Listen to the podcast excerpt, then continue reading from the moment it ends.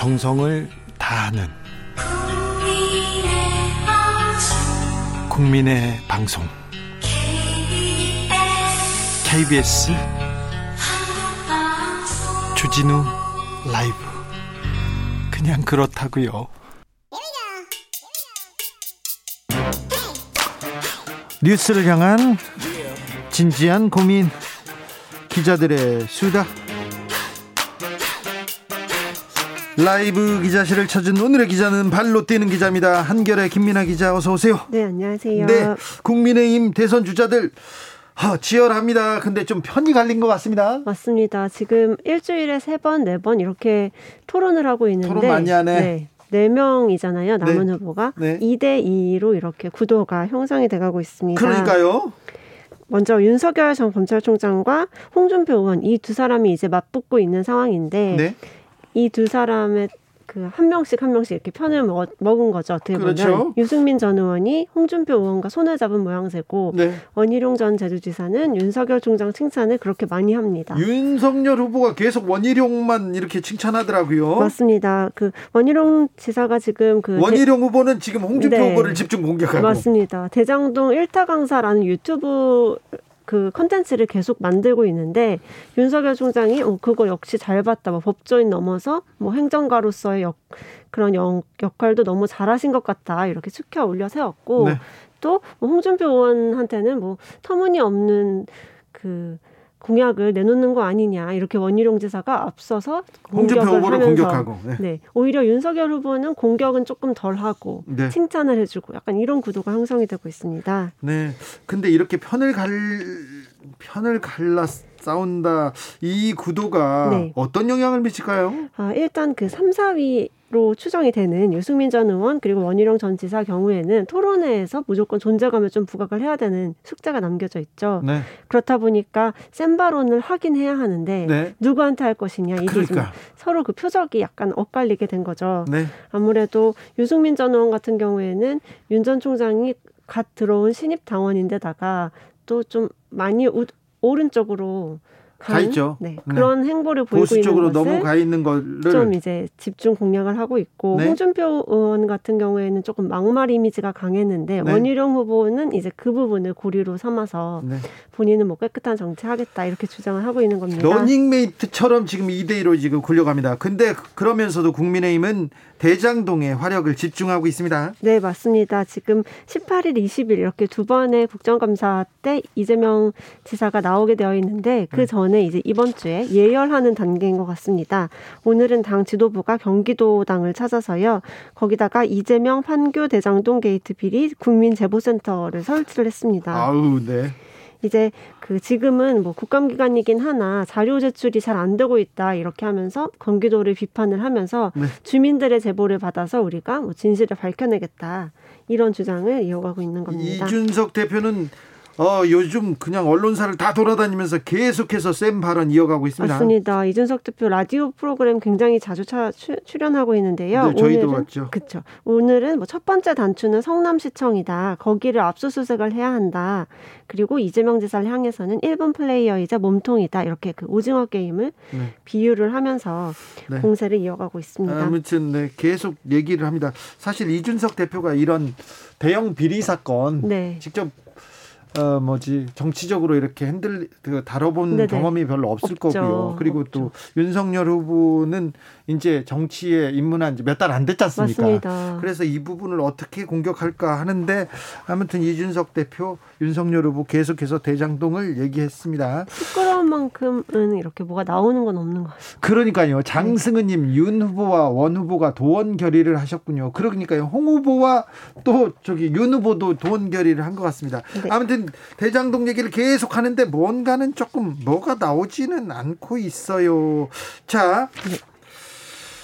그런데 국민의힘이 선관위에 반발했어요. 이건 무슨 말이죠? 아, 지금 국민의힘에서 계속 그 캐치프레이즈로 사용하는 게 네. 성남 대장동 특혜비리 진짜 몸통은 설계한 이다 이런 그 문구를 사용하는데요. 네. 그 설계한 이 에서 그 이자를 예. 뭐 초록색으로 하고 파란색으로 하고 빨강색으로 하고 뭐 이렇게 여러 가지 버전으로 연상 아니 여러 가지 버전으로 만들어서 이제 배포를 하고 있는데 그 오방색이 나오네요. 맞습니다. 그 중에 이제 빨강색으로 이라고 쓴 것을 선관위에서 네. 제동을 건 겁니다. 왜죠? 특정 누군가를 어, 생각나게 뭔가 이렇게 다운표 친 것 같은 효과가 있다 이런 음. 취지인 것 같아요. 네. 그래서 이제 오늘 국민의힘에서는 어 그거는 정말 말이 안 되는 네. 그런 선관위의 판단이다라고 하면서 또 그쪽으로도 공세를 펴고 있습니다. 그렇습니까? 네. 네. 뭐 이 정도야 뭐. 네. 네. 정치권에서는 뭐 조금만의 트집만 있으면 일단 잡고 보는군요. 네, 뭐 전방위적으로 계속 자, 공세죠. 이완구 네. 전 국무총리가 별세했습니다. 아 맞습니다. 오늘 이 소식이 들려왔는데요. 네. 그 71살에 조금 젊은 나이에 이렇게 어, 안타깝게 세상을 떠나셨습니다. 암이셨죠? 네, 맞습니다. 혈액암이 재발해서 투병 생활을 이어온 것으로 전해지고 있습니다. 이완구 전 총리는 충청권의 대표 정치인이었습니다. 맞습니다. 사실 대선까지도 노렸었던 충청 대망론을. 띄우기도 했습니다. 충청 대망론에 어떻게 보면은 초반에 이제 본인이 굉장히 띄우려고 노력했었는데 네. 그 아무래도 박근혜 정부에서 뭐 새, 새누리당 원내대표를 했었고 총리까지, 했지만 네. 성완종 리스트에 그 이름이 올라가면서 그렇죠. 정치 인생을 이제 거의 마감을 한 그런 상황이었는데 포스트 JP로 충청 뭐 1번 타자 이렇게 했었는데 성완종 리스트에서 불명예 퇴진했어요. 맞습니다. 그 오늘 이제 장례식장에 대선 주자들이 우르르 이제 몰려가고 있습니다. 네. 지금 뭐 오늘 윤석열 후보, 뭐 유승민 후보 다 이제 가는데 거기에서 또 뭐 서로 만나실 수도 있는 것 같고 네. 야권 정치인들이 거기 또 좀 모이는 오늘 그런 날이 같습니다.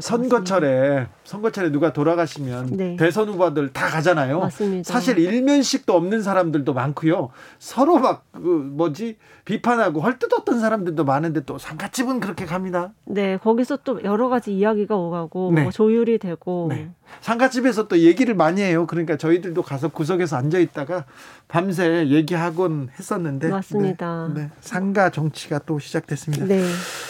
아, 기자들의 수다 한결의 김민아 기자였습니다. 오늘도 감사했습니다. 네, 감사합니다.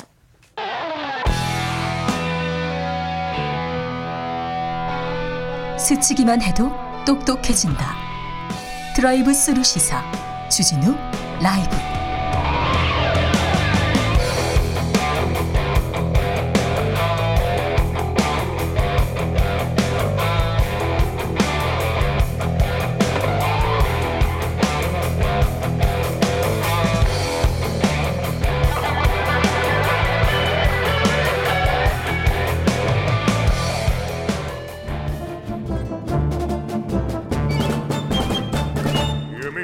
여기도 뉴스 저기도 뉴스. 빡빡한 시사 뉴스 속에서 가슴이 답답할 때 네, 휴식을 드리는 시간입니다.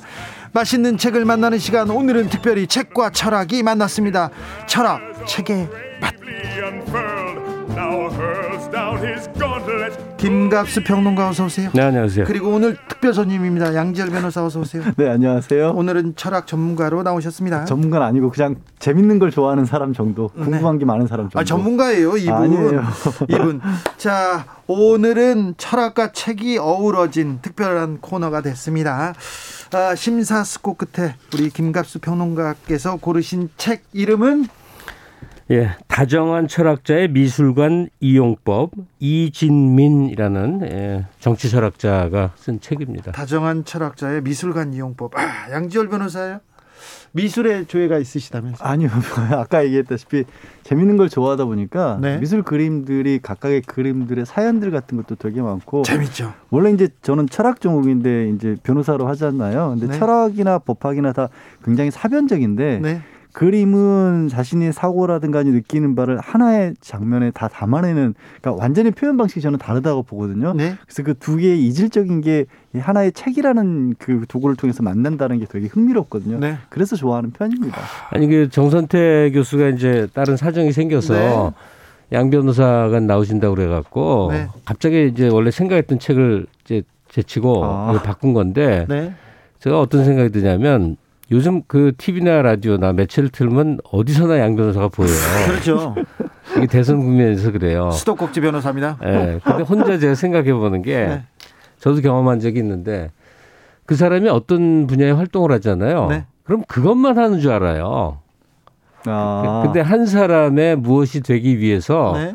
사실은 수많은 모색과 방황과 이런저런 이 과정들이 있는 것이고 네. 어쩌면 이 사람은 전혀 다른 영역에 있을 수도 있는 사람이었거든요. 네, 양지열 변호사는 그림 좋아해서. 근데 양변이 일단 학부 전공이 철학이었다는 걸 그렇죠. 제가 몰랐었는데 깜짝 네. 놀랐고 저희 철학 철학의 맛이라고 네. 철학 얘기를 같이 합니다. 네. 그리고 또 미술 관련 법과 결합된 책도 쓰고 이게 의미하는 바가 그러니까요. 뭐냐면 지금 그 날선 그 시사 공방, 정치 공방 한 가운데만 사람이 존재하는 게 아닌 네. 거거든요. 네. 좀 확장을 하자면 어, 대선 국면에서 모두가 지금 뭐 정신이 없어요. 네. 예? 정치 뉴스만 따라가느라고. 네.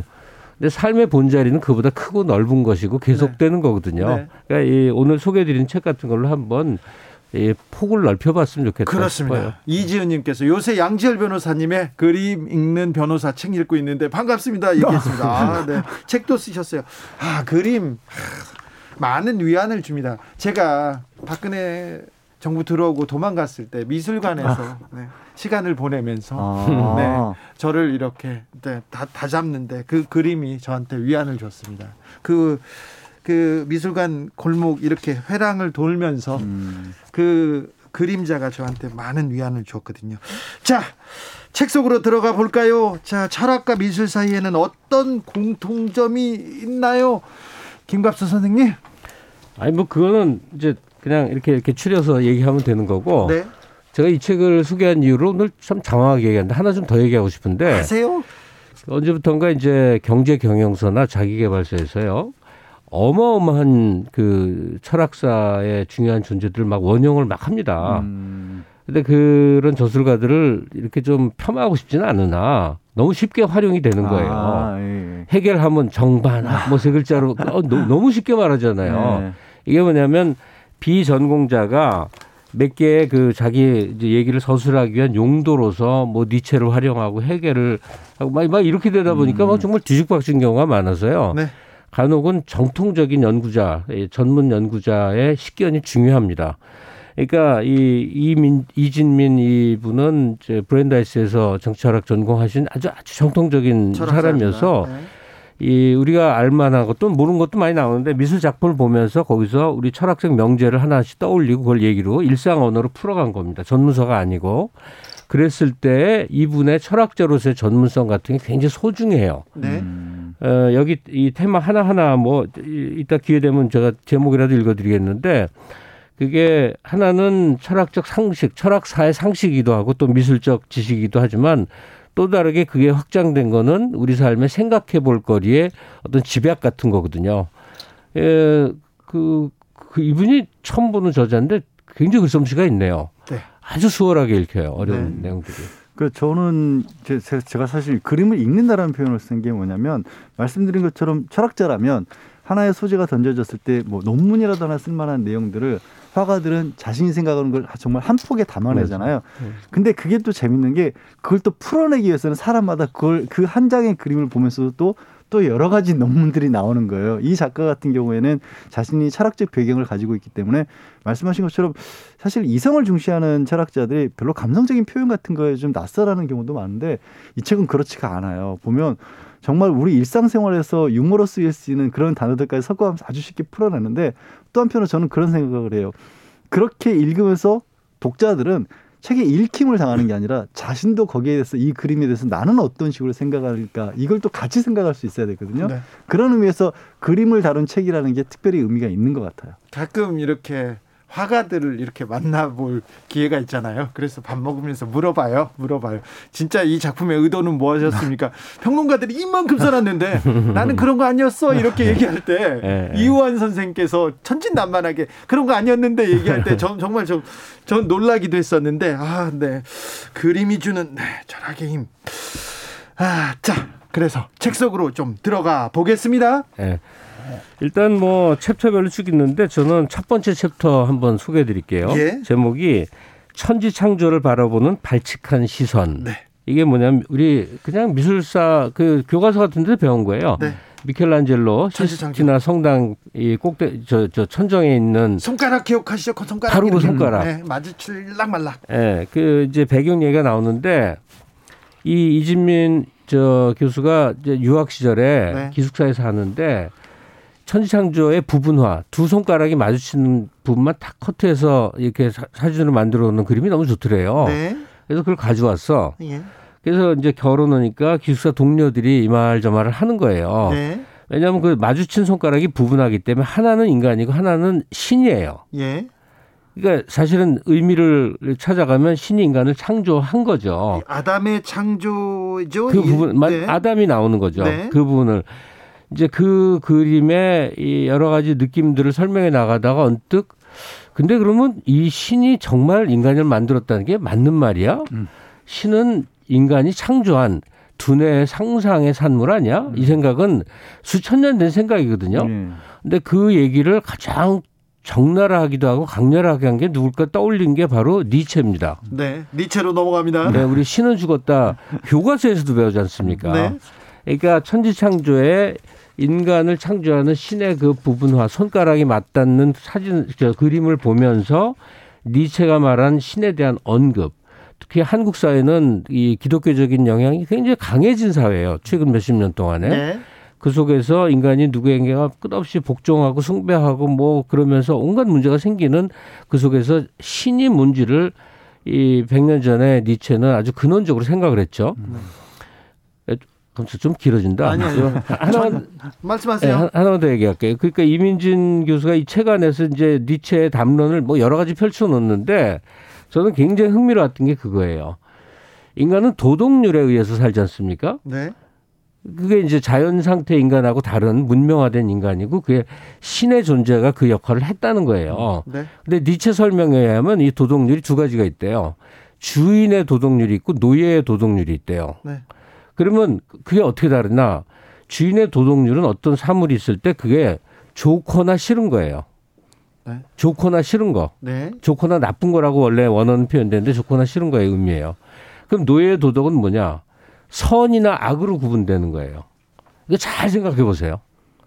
선이나 암, 악으로 선이나 악은 내가 판단하는 게 아니에요. 네. 법률에 의해서 또 신에 의해서 세상에 갇힌 거고 좋거나 싫은 건 내가 판단하는 거죠.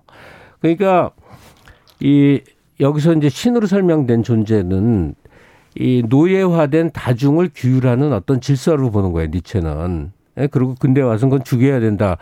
예, 죽었다라고 얘기하자면 죽여야 된다라고 이제 판단을 한 건데 어, 천지를 창조, 만물을 창조한 신의 존재에 대한 회의가 니체에 도달해서 우리 일상의 감각을 오기까지의 자기 사적 체험이 이 저자의 글에 의해서 쭉 펼쳐져 나가는 거죠. 아무튼 천지 창조를 보고 이 천지창조를 보고 발칙한 시선으로 마구 니체를 그리고 또 다른 데로 넘어갑니다. 음. 박혜정님께서 학창 시절 우리 학교 미술 쌤이 작가였는데요. 그분 말씀은 의도 그런 거 필요 없다. 작품을 보고 자기가 느낀 것이 의도고 그 작품이 말하는 것이라고 했습니다.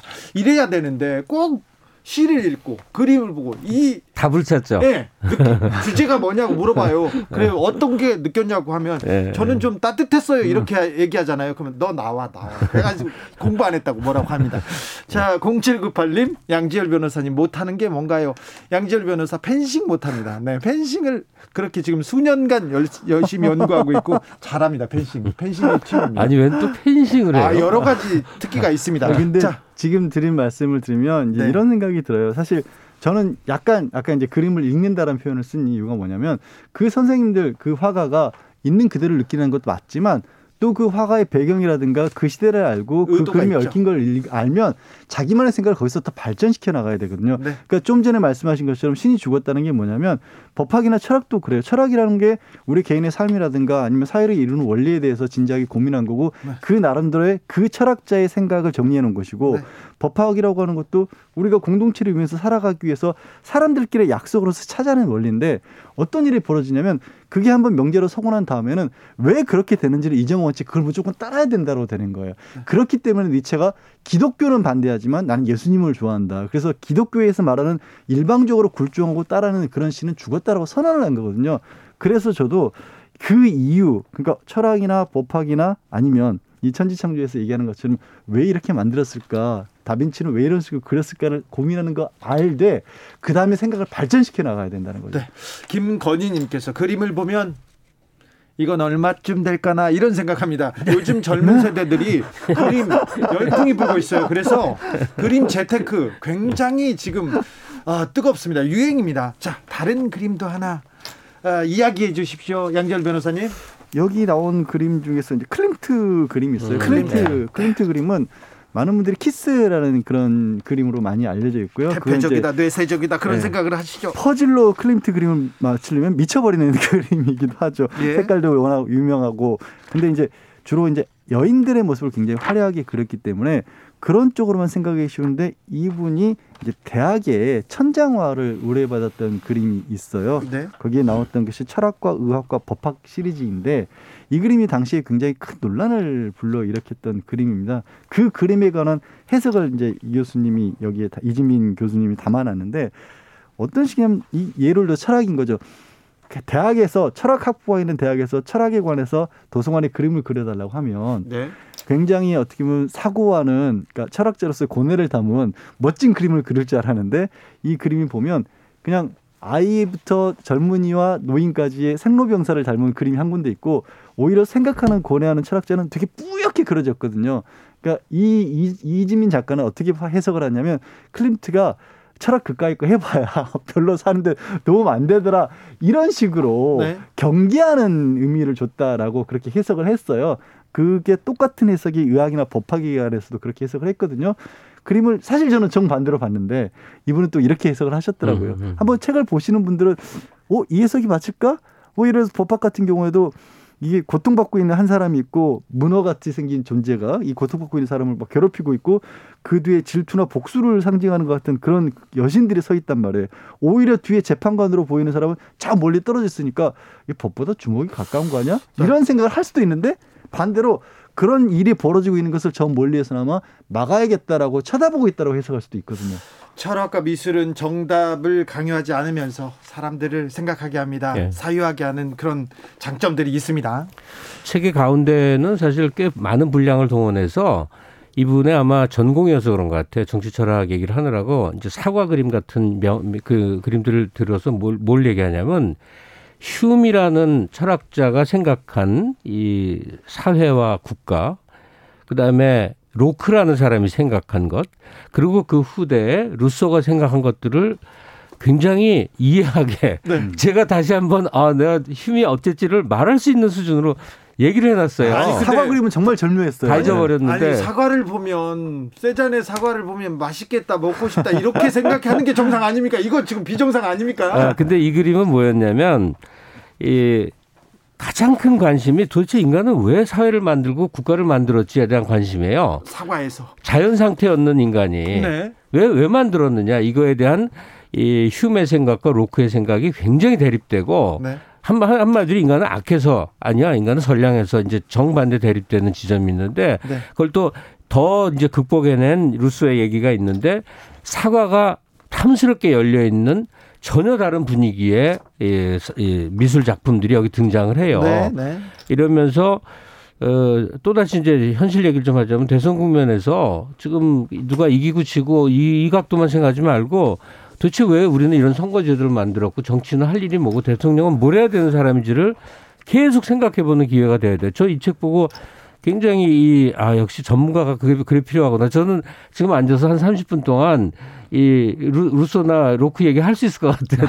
너무 소화할 수 있게 어, 잘 정리를 해줘 갖고. 송원주님께서 네. 니체가 부정한 신은 인간의 잘못된 도구마에 의한 율법적 종속을 요구하는 가짜 신의 죽음을 의미한 것. 진정한 진리의 신에 대한 복종은 오히려 인간을 자유케 하고 해방시킨다는 걸. 한국말인데 무슨 말인지도 모르겠고요. 이거는 열혈 교인이구만. 네. 철학을 얘기하는 거 좀 어렵습니다. 얘기도 합니다. 근데 그림만 보고 이렇게 아, 조금 철학적으로 이렇게 예술적으로 가장 많은 좀 의미가 담긴 작품들이 있습니까 여기서? 철학 아까 저 이제 처음 시작했던 천지창조에 네. 천지창조에서 가장 일반적인 해석은 신의 모습이 당시 이제 다빈치가 어, 미켈란젤로죠. 미켈란젤로가 해부하게도 능했기 때문에 사람의 머리 두뇌를 그린 것이다. 두뇌 모양처럼 보이거든요. 그래서 두뇌를 누워 있는 동물적인 육체변을 가지고 있는 인간에게 전해주는 장면이다라는 거거든요. 네. 근데 저는 책이라고 하는 북에 그런 것 같아요. 두뇌 사, 다른 사람들이 무슨 생각을 하는지 우리는 알 길이 없잖아요. 예? 근데 책은 다른 사람의 사고를 들여다볼 수 있는 창이 되는 거잖아요. 음. 그런 의미에서 책을 읽는다는 건 그 사람의 두뇌를 들여다보고 나의 두뇌와 교류하는 소통하는 작업이다라고 저는 생각하거든요. 아, 지금 얘기하는데 재밌는 거 하나 알려드릴게요. 이 책에서 네. 본 건데 미켈란젤로 천지창조 그림 어디나 펼치면 나오거든요. 인터넷 나오거든요. 한번 보세요. 없어야 될 게 있어서 아. 이 그림이 아주 웃긴 겁니다. 네. 그래서 해석하기를 미켈란젤로가 무신론자 아니었을까. 네. 있을 수 없잖아요. 성당의 네. 벽화를 그린 사람인데 네. 뭐였냐면 아담 배에 배꼽이 있다는 거예요. 네. 그 저도 사, 그 그림 봤는데 배꼽이 실제로 있습니다. 네. 뭐냐면 아니 신이 창조한 존재면 배꼽이 있을 수가 없잖아요. 어미로부터 수태에서 네. 나오기 때문에 생기는 좀 흔적이니까. 근데 미켈란젤로는 배꼽을 정확하게 그려놨어요. 그렇죠. 네. 일부러 그린 거 아닌가요? 그것도? 일부러 그렸고 미켈란젤로는 속마음이 무신론자 아니었겠냐 그 얘기를 하는데 그건 알, 확인할 도리는 없죠. 그렇죠. 네. 1156님이 주디 아우 저한테 왜 아, 공장장처럼 무식한 척 하냐고. 저는 잘 몰라요. 저는. 저는 그림 보고 해석하고 막 그러는 걸 싫어합니다. 네. 8624님, 마음으로 그림을 읽는다고 생각됩니다. 낙산공원에 올라와서 야경을 보면서 듣고 있으니 심란한 마음 정화되는 기분이 듭니다. 아, 낙산공원 제가 아주 특별히 좋아하는 곳인데. 네, 건강 잘 챙기고 행복하세요. 여러분도 그러십시오. 아, 오늘 함께 맛본 책은 이진민 작가의 다정한 철학자의 미술관 이용법이었습니다. 아, 미술관 가기가 어려워졌어요. 지금은 온라인으로 신청해야 되는데 이렇게 좋은 책 하나 읽으면 미술관 가는 것보다 훨씬 많이 느끼고 배우게 됩니다. 네, 하나 더 삽붙이겠는데 이 책에서 동원된 게 명화나 유명한 그림만 아니에요. 네. 그냥 책의 표지, 사진, 뭐, 뭐 이렇게 유리병 찍은 사진, 뭐 여러 가지 아주 소소한 것까지 다, 다 저렇게 나옵니다. 네, 그러니까요. 의식의 흐름대로, 지식의 흐름대로 이렇게 흘러갑니다. 오늘 감사했습니다. 김갑수 선생님, 양재열 변호사 감사합니다. 네, 고맙습니다. 주진우 라이브 여기서 마치겠습니다. 김갑수 선생님의 추천곡입니다. 5 Seconds of Summer의 Lie to Me 들으면서 저는 여기서 인사드립니다. 오늘 돌발 퀴즈의 정답은 오커스였습니다. 오커스. 저는 내일 오후 5시 5분에 돌아오겠습니다. 지금까지 주진우였습니다.